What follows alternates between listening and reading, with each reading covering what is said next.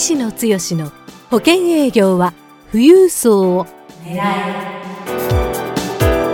この番組は相続事業承継コンサルティング協会代表理事の石野剛が年々厳しさを増す保険業界で生き残っていくための富裕層営業術について協会員の成功事例を交えながらリスナーからのご質問にお答えする番組です営業のヒントをぜひつかみ取ってください。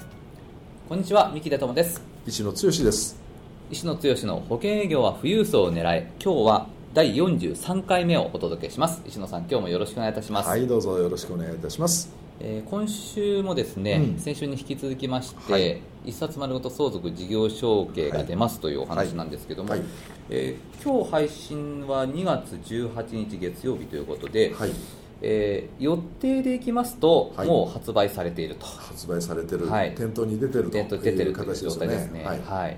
あの先週はですね、はい、相続についての事例を、はい、あのこんな内容ですっていうことを聞かせていただいたんですけれども、今週は、えー、事業承継について、はい、はい、どんな事例なのかというのをちょっと教えていただけますね、はい。えー、じゃああ、まあ、ダイジェストでお話をさせていただくと、はい、まず事業承継の一つ目、えー、これうちの講座の修了生でもかなり実績を上げている女性の方なんですけどもね、うんはい、えー、そこの事例で、えー、実は、えー、地域で、えー、結構有名な時計屋さんと、うんからご相談をいただいたという話なんですけども、なぜ事業承継の話に展開したかって言ったら、実は結構そこの時屋さんが有名で情報発信力がいろんな雑誌なんかにも出てたということでですね、えそこの彼女は飛び込みに近いんじゃないかなと思うんですけども、はい、えー、お客様向けに相続のセミナーを私できるからやらせてもらえませんかっていう。で、えー、そこの社長さん。で、えー、大奥さんというのはもう90歳ぐらいの方らしいんですけども、はい、非常にお客様を大事にするホスピタリティのあるところなので、はい、そうやろうかという話になって、で、えー、やるにあたっては、うち相続の問題が非常に、あのそういや問題だよねと。セミナーやってもらうんだったらうちのところをまず相談させてもらったらどうっていうことから90歳のおばあさんの相続の話もあるでしょうし、社長、えー、年齢はちょっと私存じ上げないんですけども、次の息子さんが大学生ということで、ね、3代にわたる、えー、相続事業承継の流れがどういうようなことで、えー、このお店が考えられてどんな思いをどう伝えようとするのかそこに、えー、うちの受講生のメンバーあ彼女がどう関わって非常に大きな貢献というかあをしたかっていうようなそんなお話をですね、えー、1つ目のところではされてますよね。で2つ目、えー、2つ目もこれね結構このうちの受講生は司法書士の先生なんですけども、うん、えー、非常にマーケティング力もあるし、うんこの方は名古屋でですね、はい、非常に有名な有名人も結構よく来られるような天ぷら屋さんの天ぷら屋さん。はい、えー、事業承継の案件でで実はご兄弟お二人いる、はい、で一人はあの、まあ、お店を切り盛りする、うんうん、お一人は弟さんかな？は、うんうん、あの料理のプロっていうか、はい、あの方で、役割分担がしっかりできてるからでそのお二人を次、うん、えどちらがトップに立ってどういうふうに承継したらいいのか。うんでお父さんの持ってる株をどういうふうに渡していったらいいのか。事業承継ってやっぱり株の問題が中心になってきますのでその株の譲渡の仕方というかですね、えどういうふうな持ち方をするのか。これはもう司法書士の先生特有の、まあ、知識領域でですね。でなおかつプロの税理士の先生とか社社労士の先生もねここに加わってで当然生保セールスパーソンも、うん、えー、関わりながら保険の案件にもつながったという話は聞いてますけども、えー、どんな展開になったのか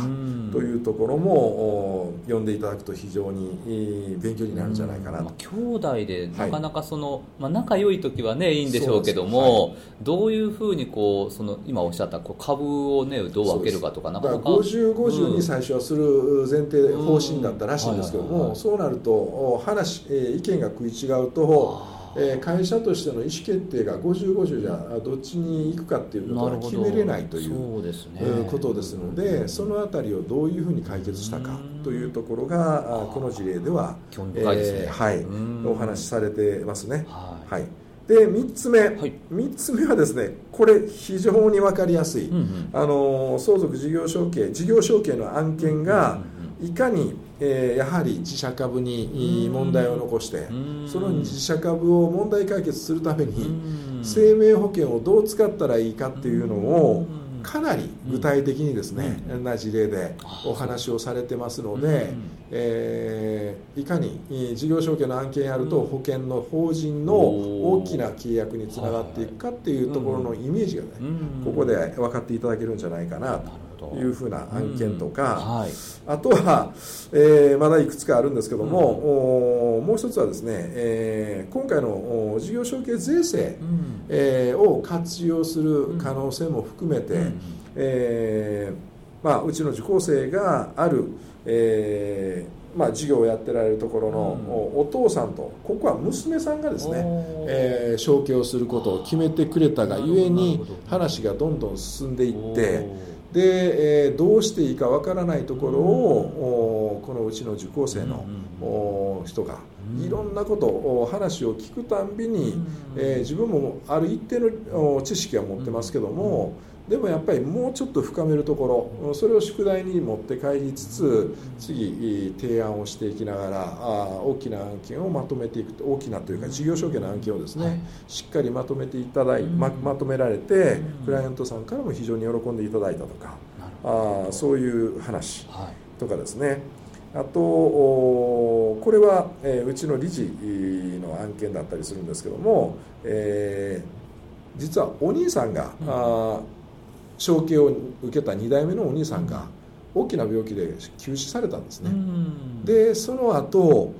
その妹さんがたまたま会社の中におられたということでいきなりトップを引き継いだと。でその時にいろんな苦労をされて株の承継なんかも、まあ、旧の事業承継の税制を使われたり、えー、というようなあことなんですけどもで、えー、そういう中でですねうちの理事が、えー、どうその新しくついた妹の社長に寄り添いながらこれはまあ事業承継のコンサルでありながら経営コンサル的な人の育成とかそういうことも含めたですね、えー、関わりをもう1年以上かけてやってるっていうような。あそんなお話があったり、はい、あともう一つですねせっかくですから、はい、えー、もう一人の方はもう彼は非常にもう相続事業承継、並びに M&A の案件までも手がけていく、でもあの彼も実は2年ほど3年ほど前までは相続のその字も事業承継の字の字もどうしたらいいかっていうことが分からずにうちの講座を受けてくれたんですけども彼は一社専属から、えー、独立をして、でもう今は相続事業承継 M&A に特化したあコンサルティング会社を立ち上げて具体的に、えー、親の代と子の代の事業承継、えー、株の引き継ぎ等を含めたコンサルをやっていくと。いうようなですね、えー、そんな展開のお話を、えー、かなり、えー、まあ2代目3代目の社長さんになるんですけども、はい、その社長さんの言葉で、うん、えー、いろんな形で伝えていただいてる、うん、そんな事例が、えー、見れますので結構事業承継もこういうふうにやっていったらいいのかなっていうのを、この6事例を見る中でですね、皆さんも非常に参考にしていただける。えー、マーケティングの話も出てきますのでね、うん、えー、どこでどういう形で知り合ったかまあ、一つはまあセミナーとかっていうのもあるでしょうし、一つはたまたま高校の時の友達であんまり関係は深くなかったけども、えー、久しぶりに会って自分が事業承継ができるよと専門家だっていうことを言ったら、あそういう話だったら聞かせてほしいっていうところから展開が広がったとかですね、まあ、いろんなあ出会いのパターン、えー、これは皆さんにとっても非常に関心があると思いますので、そこから含めたあ記事内容になっているので、えー、事業承継の方もですね、うん、楽しみに読んでいただければというふうには思いますけどね。そうですね。はい、分かりました。はい、まあその他ですね、あの、うん、まあ石野さんがこう提談ということで、はい、こう地域のこう信用金庫さんね、はい、理事長さんと、あのえーこう定談ということで3人で、ね、お話しされたりとかですね、あとあのー相続のこう美術品評価というところを対談でねあ、はい、あのされたりとか、まあ、専門家のあの先生方のこう解説ページがあったりと、はい、こう読み物としてもすごくこうそうですね、ねあのー、参考になる内容ですね。今までムック本で相続とか事業承継のテーマのムック本はあったと思うんですけども、うん、これはどちらかといったら具体的な知識というかですね、ね、あのどういう、まあ、相続っていうのは節税対策だあなんだ、えー、こういうことをどういうふうに見たらいいかとか、法定相続分がどうだとか、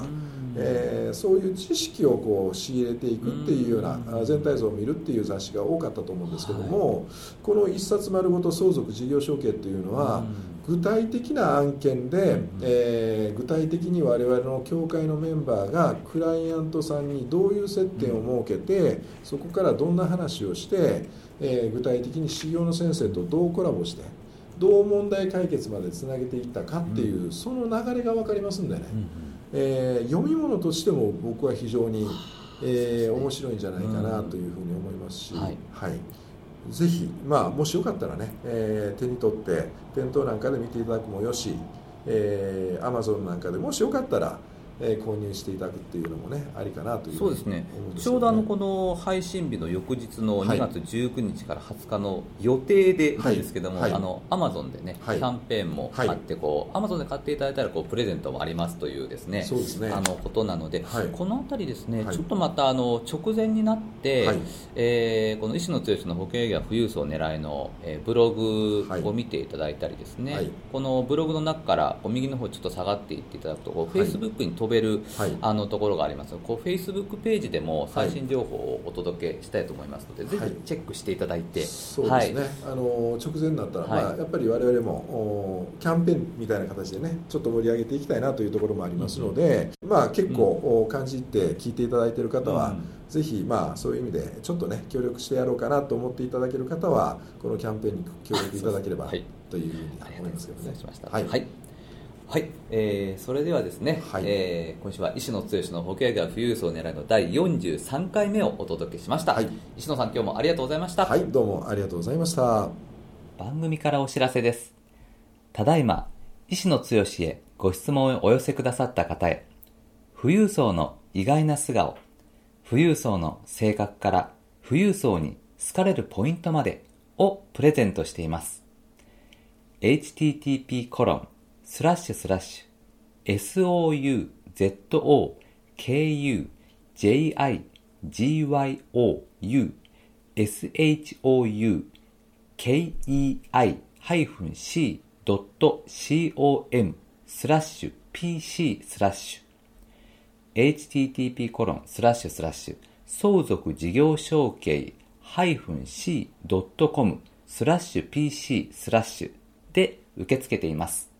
どんどんご質問をお寄せください。